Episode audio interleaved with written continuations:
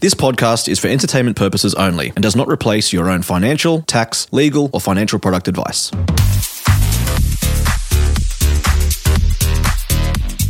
Hey guys, and welcome to this week's episode of Gen Z Money. This week, Nick joins us again to talk about ETFs, also known as exchange traded funds. This is a topic I personally really love talking about, um, so I hope you guys enjoy.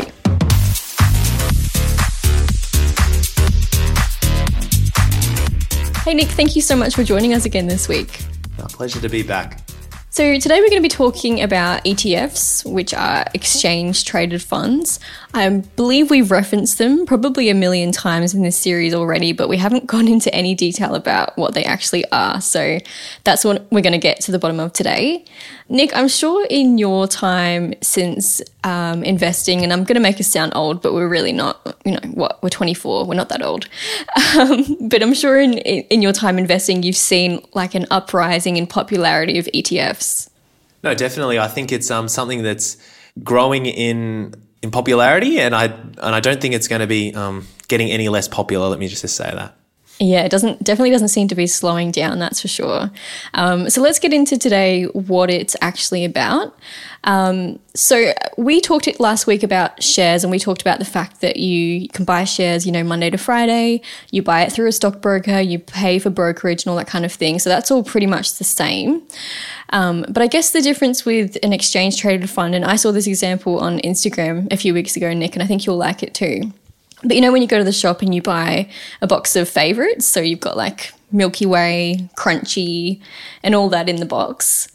Um, the way this example worked to explain what an ETF is is that a Milky Way is one company or one share in one particular company. Then you've got Crunchie, which is another company, blah, blah, blah. But when you buy the box of favorites, you're buying a diversified mix of all of those different companies in one purchase. Now, does that sound like a pretty accurate representation of what an ETF is to you, Nick? Yep, no, that's a that's a very good representation. The only thing I would say is that with an ETF, there's probably a lot more chocolates, uh, a lot more different types yeah. of chocolates than, than what there is in a box of favorites.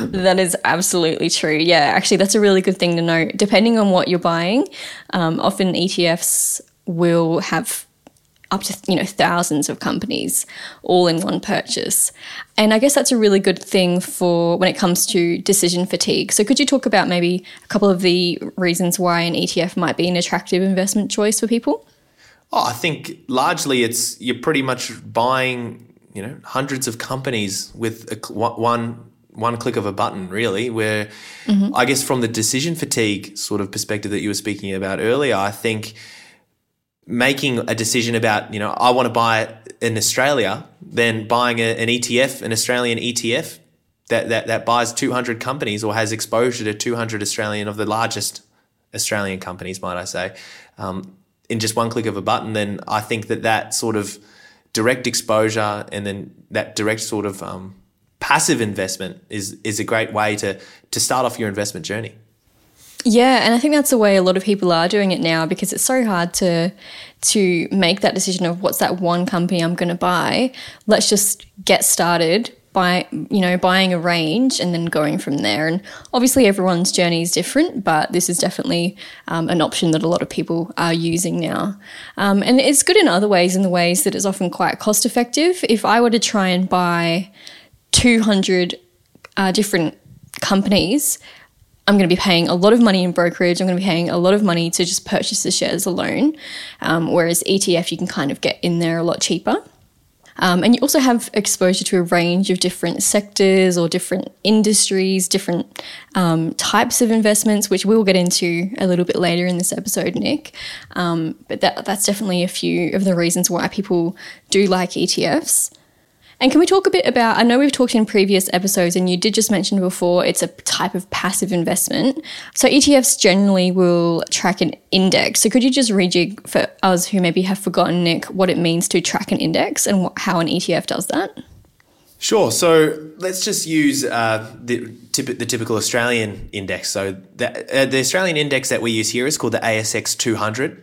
So what that is is it is the top 200 Australian companies mm-hmm. and they are and they create something called an index. So all of those companies together, if they kind of of an average, if they go up, then the index will go up.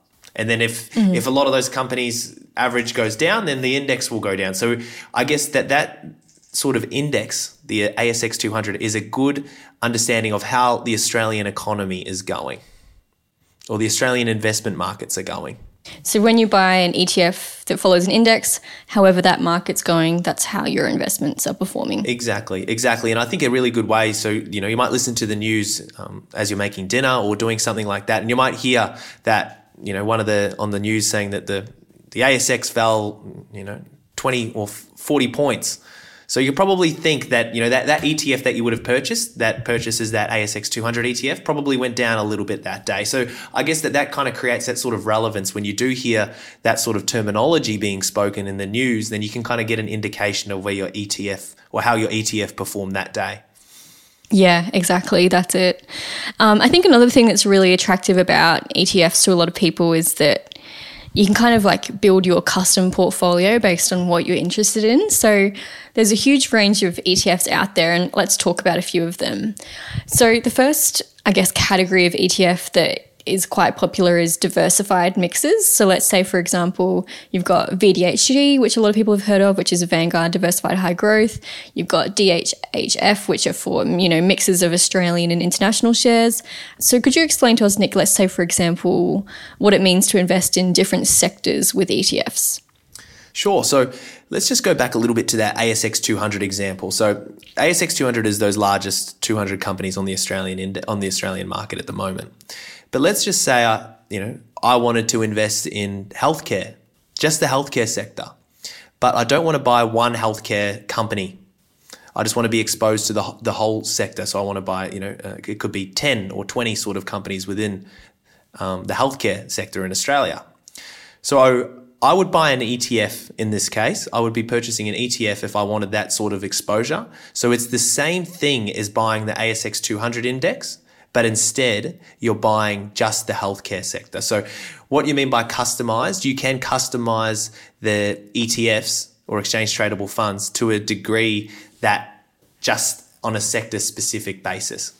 Also, something else you can consider is buying ETFs outside of Australia. If you want to buy a customized ETF, you can be able to look at you know overseas investments as well. So you can get a exposure to the the US market, other sorts of emerging economies such as um, Asia as well. So some some sorts of countries in Asia as well. So I guess it gives you that sort of easy way to purchase a whole country's index and then be have that sort of exposure but they're not really knowing too much about the individual companies that are held so you might hear in the news that a particular country is going quite well or there might be um, a sort of positive trajectory for that particular country but you don't really know too many shares so that that company that that country offers. So you can just buy an index like that. So I guess that's a quick way to kind of get that exposure of one trade and that customization of investing in different sectors and investing in different countries kind of gives that ETF that great sort of popularity that you, you can buy a, a large basket of shares or a large basket of companies relatively quickly as well and, and have that instant diversification, which is the key. Yeah, absolutely. And in the last episode, we talked about uh, buying shares overseas, and, and there are often some tax implications of doing that. It can get a bit complicated. The good thing about ETFs is there are a lot of Australian owned ETFs that do invest, let's say, in US shares. So you can just buy that ETF and you don't necessarily have to worry about all of the paperwork or the tax consequences that come with that. Um, but obviously, it's really important to do your research and make sure you understand what that means and that the ETF that you're looking into has that ability, but it definitely is an ability there as well. Um, and I thought I'd also mention with ETFs, we're talking a lot about sh- uh, buying shares in companies, but there are also the option to buy an ETF that invests, let's say, in property. So you can buy an Australian pop- property ETF, which just purchases Australian property um, or fixed interest, where they're buying bonds, um, for example, if that's something that you wanted to invest in. And they've also got diversified mix, I guess, ETFs where they're investing in a range of different things. So that, let's say, for example, it might have 40% Australian shares, um, 40% international shares, and 20% fixed interest, such as bonds and things like that. So as as we've said, there's a huge, huge range of ETFs. It all just ultimately depends on what your goals are.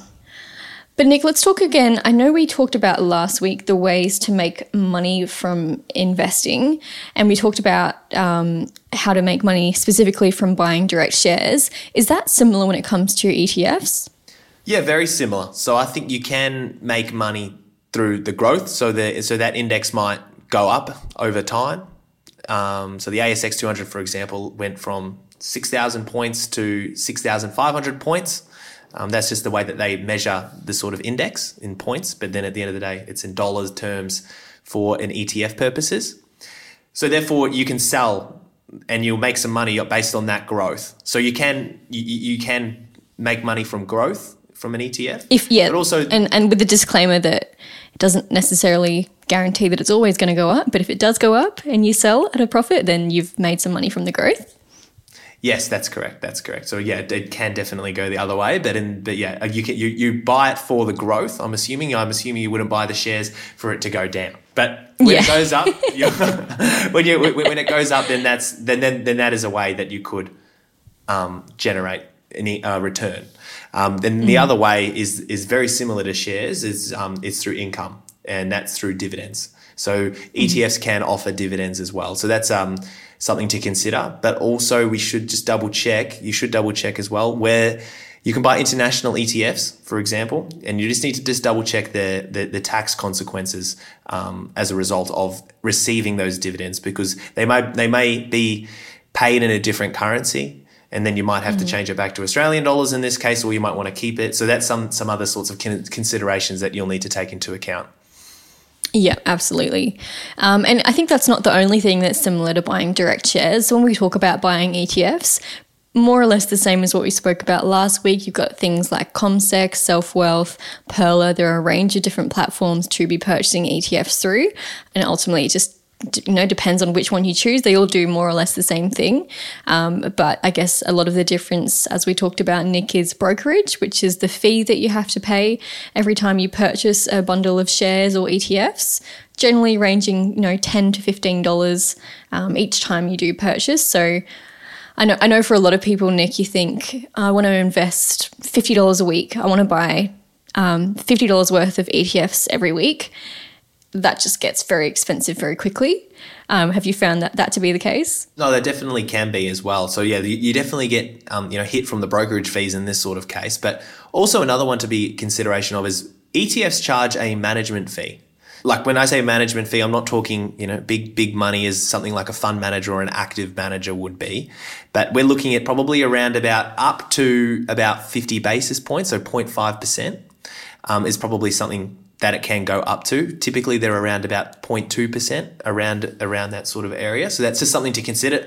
The ETF that you'll that they all vary, so don't take my word that that's the exact management fee, but that's something to consider after you've made that purchase. So you buy the ETF, you pay your brokerage, and then ongoing they will be charging a management fee. So that's something to take into account. So it's a it's sort of a larger cost um, compared to buying direct shares. Yeah, that's it. And they're not going to deduct that cost from your bank account. That's just going to come off your return ultimately at the end of the day. And that's a really, really important one to note as well. Because I had, I was having a conversation with an Uber driver about, um, about money, and I'm sure you've probably had the same thing a million times when someone finds out that you work in finance, Nick. Um, and this guy was talking about his ETFs, and he had no idea that there was a management fee. He thought the ETFs were free after you've bought them and that the you know the the fund owners they were just doing it you know out of out of love. Um, but there definitely are those small fees as well that you should definitely be aware of. Especially if you're, you're looking at two etfs that invest in the same thing you'd really want to be aware if one had you know ridiculously high percentage based management fees. So that is a really really good point but yeah, for anyone who's getting started, um, I know I've seen a lot of people, they kind of have like an ETF wish list. Just like as a kid, you'd have a Christmas wish list that you'd give to your parents. Have like a few ETFs that you that you're looking at and you might want to keep an eye on what they're doing and that could be a good way to figure out where you want to go or you might not want to invest in ETFs at all. It's not for everyone. Um, but I think we've covered pretty much everything here. Nick, is there anything else that you wanted to add on to that? Just the risks very briefly. So I think that the risks associated with ETFs can depend on the actual ETF that you're buying. So mm-hmm. you know, like the example that I used before, a healthcare ETF has a, has a higher degree of risk because it's exposed to one sector compared to buying mm-hmm. the ASX 200, for example, which covers a lot of sectors. So that's something to consider as well when you're when you're purchasing ETFs. Yeah, exactly. Very similar to buying shares. There will always be risks with investing, no matter how diversified you go. Um, you're always going to have those risks there. So, again, thank you so much, Nick, for joining us this week. This has been uh, super interesting, and we'll chat to you next week. Thanks, Azaria. See you next week.